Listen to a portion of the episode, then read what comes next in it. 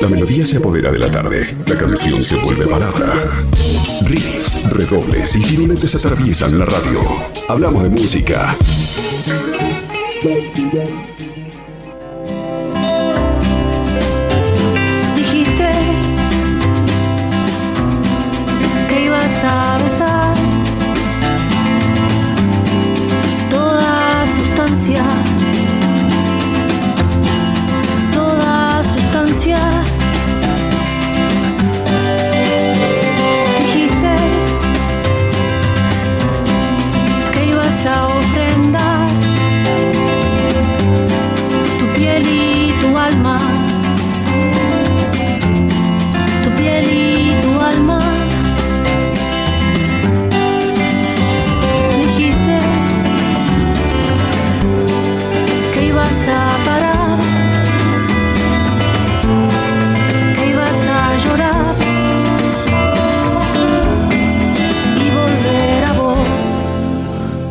Canción la estrenamos el viernes pasado, en realidad no nosotros, nosotros la compartimos y contamos de qué se trataba y ellos sí la estrenaron, la compartieron para todo el público a través de las plataformas digitales y se llama se llama Beso y es el primer adelanto de El revés de la sombra, este disco, este EP que va a salir dentro de poquito y que marca el debut de un dúo musical integrado por Julieta Díaz y por el músico uruguayo Diego Presa.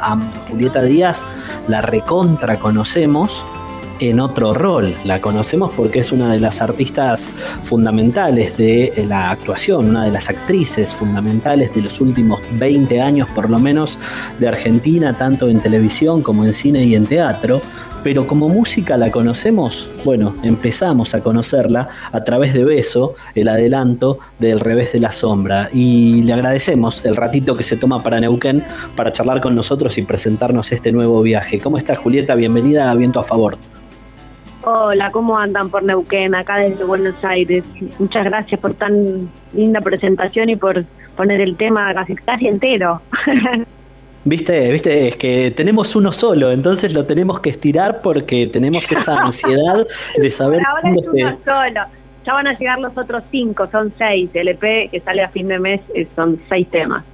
Ah, ya a fin de mes, es decir, eh, fue, es muy cortito. Muchos artistas eligen hacer un poco más de, de pausa entre el primer single, el primer adelanto y el disco. Ustedes lo resuelven todo en el mismo mes, están, eh, deben estar ansiosos, me imagino. La verdad que yo en realidad tengo cero experiencia en esto. Esta, esta experiencia que estoy viendo en este momento es la primera, así que no sé si es mucho o poco. Es la primera vez, no sabía que a veces se toman más tiempo. Nosotros, en realidad, fue medio meteórico todo el trabajo con, con Diego, que si querés te cuento un poco cómo surgió. Sí, por favor. Bueno, eh, yo lo venía siguiendo a Diego eh, como artista. Él es un artista uruguayo muy importante, músico, compositor, intérprete, sobre todo compositor, ¿no? Eh, y, y bueno, cantante. Él tiene, está él como solista, que es hermoso lo que hace. Este, y después tiene dos bandas, ahora tiene tres, pero hasta cua- cuando nos conocimos tenía dos bandas este, que, mm, que son el astillero, que son tres guitarras y tres voces, bien, bien al estilo uruguayo, con unas letras alucinantes. Bueno, la verdad que es, un- es uno de lo- una de las cosas que más me gusta que hace Diego. Y después está Buceo Invisible, que es una banda experimental de muchísimos años de laburo, que tiene muchísimo laburo, que son un montón de músicos. Y yo venía escuchándolo a él con el astillero bastante, sobre todo en cuarentena, después descubrí que él era solista, así que me reenganché con él como solista, y nos empezamos a seguir en las redes, tenemos algunas personas en común y demás, y, en un momento empezamos, como me pasa a mí a veces que me pongo a, cruzar un poco, a hablar de música con, con músicos o con colegas y demás, y me puse a charlar con él, nos pusimos a charlar y nos dimos cuenta que teníamos varias cosas en común de gustos musicales, yo lo tenía él obviamente como poeta desde su, desde su letra, y él me conoció un poco porque yo hace un tiempo que empecé a subir poesía a, Instagram también con un artista uruguayo que se llama Troche, que es un dibujante. Entonces él ahí pudo empezar a conocer este, un poco mi poesía y me dijo, yo le dije, bueno, ¿por qué no hacemos alguna, alguna de las canciones de estos músicos que nos gusta, hacemos una versión juntos, ¿no? Para hacer algo juntos. Y él me dijo, dale, dale, hagamos. Empezamos a pelotear un poco y me dijo, ¿por qué no, no me mandás también alguna de las letras tuyas, algunos textos tuyos? y me fijo a ver si le puedo poner música. Me encantó la idea porque conociendo tanto su universo musical me, me, me, llenó de alegría su idea. Y le mandé ese mismo día, creo, algo, y a los dos días me mandó una canción. Y así empezamos y en dos semanas, de repente empezamos a darnos cuenta que teníamos, bueno, no sé, siete, ocho canciones, este, y empezamos a, a trabajarlas, a, eh, él en Uruguay y yo acá, ¿no? En Argentina con la con el COVID, con la prohibición de viajar y este sin conocernos personalmente, pero empezó a haber un rapor ahí artístico muy fuerte, muy muy bueno, de mucho entendimiento.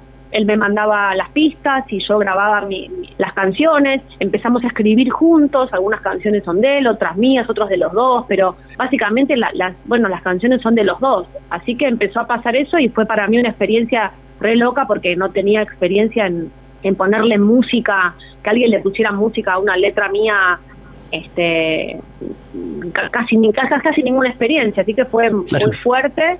Y bueno, y en un momento yo tuve que ir a Uruguay por un tema de laburo y le avisé, entonces, bueno, él habló con, con su discográfica, que es su discográfica de hace muchísimos años, que es la discográfica más importante de Uruguay, que es Bizarro. Y entonces cuando, cuando yo tuve que ir allá a hacer unas cosas de trabajo, aproveché y grabé mis voces.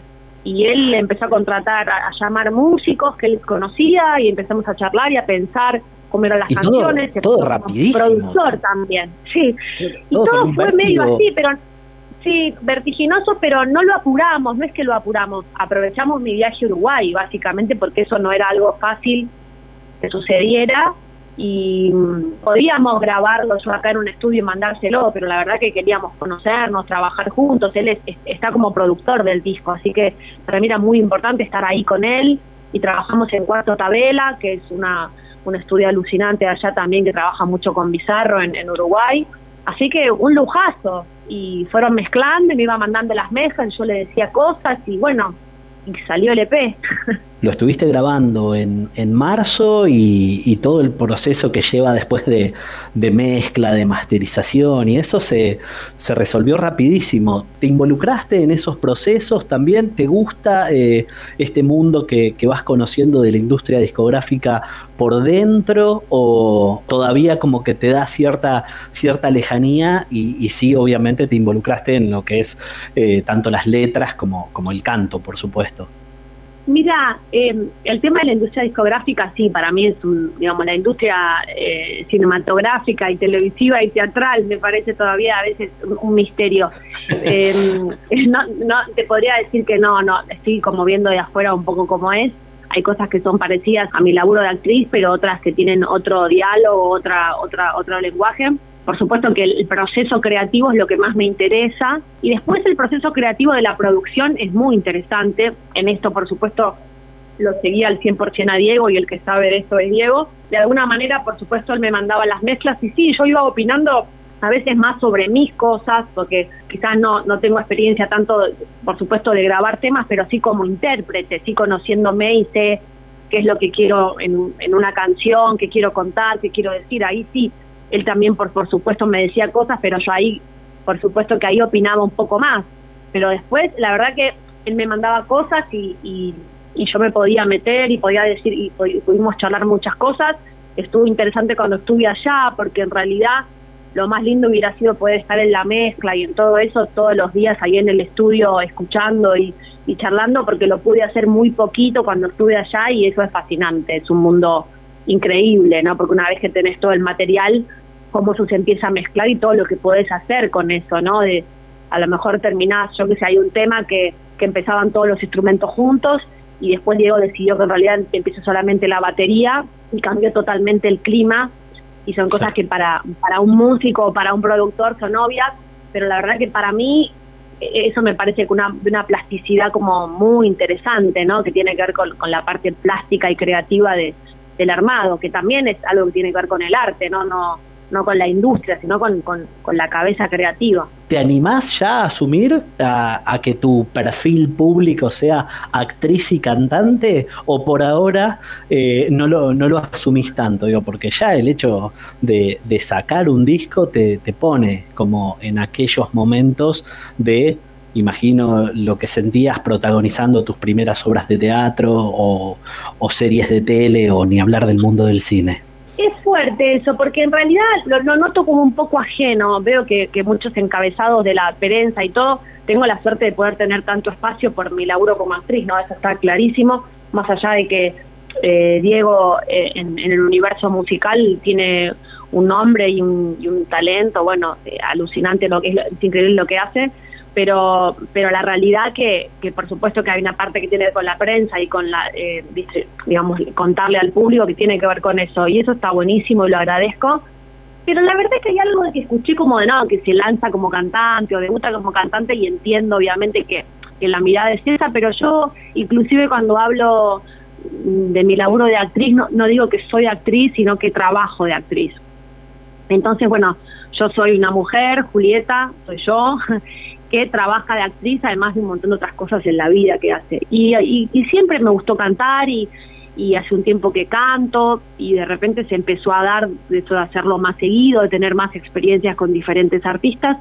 Y en este caso también me decidí a, a grabar este EP que, sobre todo porque son letras de los dos, ¿no? Porque estoy cantando mis letras juntos con otro artista que, que me resuenan sus letras y que entonces siento que las canciones son mías y esa es, en realidad es eso pero pero no sé no no no no me siento como como para decir sí ya soy cantante me parece que hoy aparte en día ahora las cosas cambiaron un poco y en este momento estoy sacando este disco y me encanta poder compartirlo no sé qué significa ser cantante. Si eso es ser cantante, sí, obviamente. Si es ser cantautora, bueno, en este disco lo soy. No es que ahora este, de repente me transformé eh, no sé, en otra cosa, ¿no? Simplemente estoy compartiendo algo y se dio así. No me gusta mucho hacerme cargo de ese rótulo porque me parece que define demasiado. Yo iba para un lado como muy, no sé, me siento rara en ese sentido. se entiende, se entiende.